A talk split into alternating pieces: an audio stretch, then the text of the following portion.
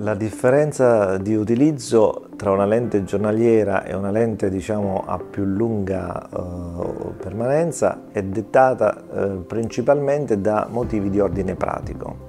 Eh, diciamo che eh, inizialmente le lenti a contatto usa e getta venivano eh, consigliate soltanto a pazienti che non avevano dei difetti complessi, quindi il miope o l'ipermetrope ma non l'astigmatico. Con diciamo, l'avvento di tecnologie sempre più sofisticate eh, anche la lente giornaliera, oggi come oggi, è in grado di correggere i difetti misti, quindi gli astigmatismi, eh, l'ipermetropia abbinata all'astigmatismo e quant'altro.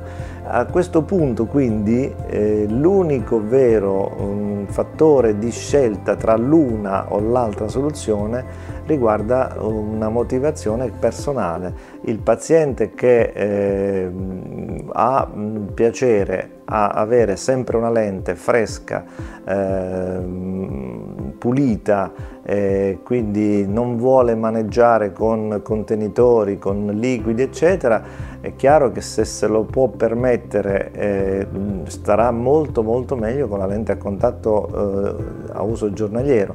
E poi eh, c'è una motivazione anche di ordine economico che a volte fa propendere per un utilizzo di una lente eh, a ricambio mensile o quindicinale.